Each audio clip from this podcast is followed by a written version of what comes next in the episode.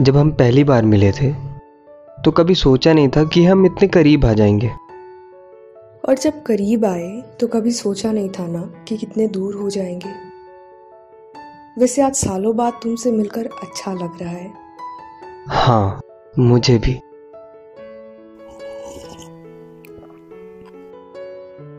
तुम अभी भी चाय पीते वक्त इतनी आवाज करते हो। मेरी आदत सुधारने के लिए तुम जो नहीं थी। ये रहा तुम्हारा सामान जो तुम मेरे पास भूल गए थे। और हाँ, इसमें वो तुम्हारी फेवरेट जैकेट भी है। ओह, मेरी जैकेट। बट तुम्हें तो ये बेहद पसंद थी ना। तुमने कैसे झगड़ा करके मुझसे ये ली थी। इसे तुम ही क्यों नहीं रखती?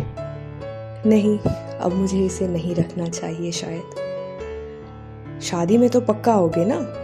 मैं चन्ना मेरा गाना प्ले करते हुए आऊंगा। एक साल में तुम कितनी बदल गई हो। क्या मतलब? मतलब ये मैडम कि आज आप एकदम वक्त पर आई हैं, वरना मुझे कितना वेट करना पड़ता था। हाँ, वेट तो मैंने भी किया था काफी, बट तुम आए नहीं हिमांचल। तुमने कुछ कहा? नहीं, कुछ नहीं। तुम्हें अरेंज मैरिज तो पसंद नहीं थी ना?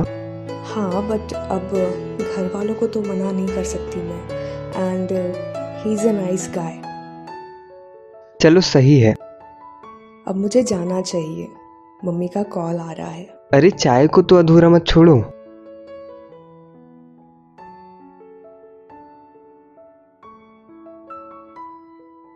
I am sorry. क्या हुआ? I am sorry for everything. अब शायद देर हो गई है हिमांचल, नेक्स्ट मंथ मेरी शादी है। मैंने सब गड़बड़ कर दिया यार। कोई गड़बड़ नहीं हुई हिमांचल हमारे बीच, सब पहले ही खत्म हो गया था। बट हम हमेशा फ्रेंड्स रहेंगे ना। तुम्हें कभी भी जरूरत हो तो तुम मुझे कॉल कर लेना। क्या हम मिल सकते हैं? कल शाम पाँच बजे। ठीक है।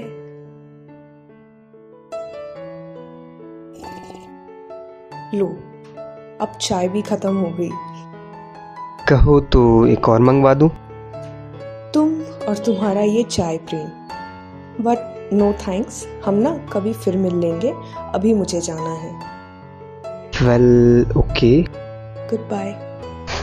There is no good in this good bye. कितनी फिल्मी लाइन मारी है। सालों पहले इसी लाइन पे तुम मरती थी।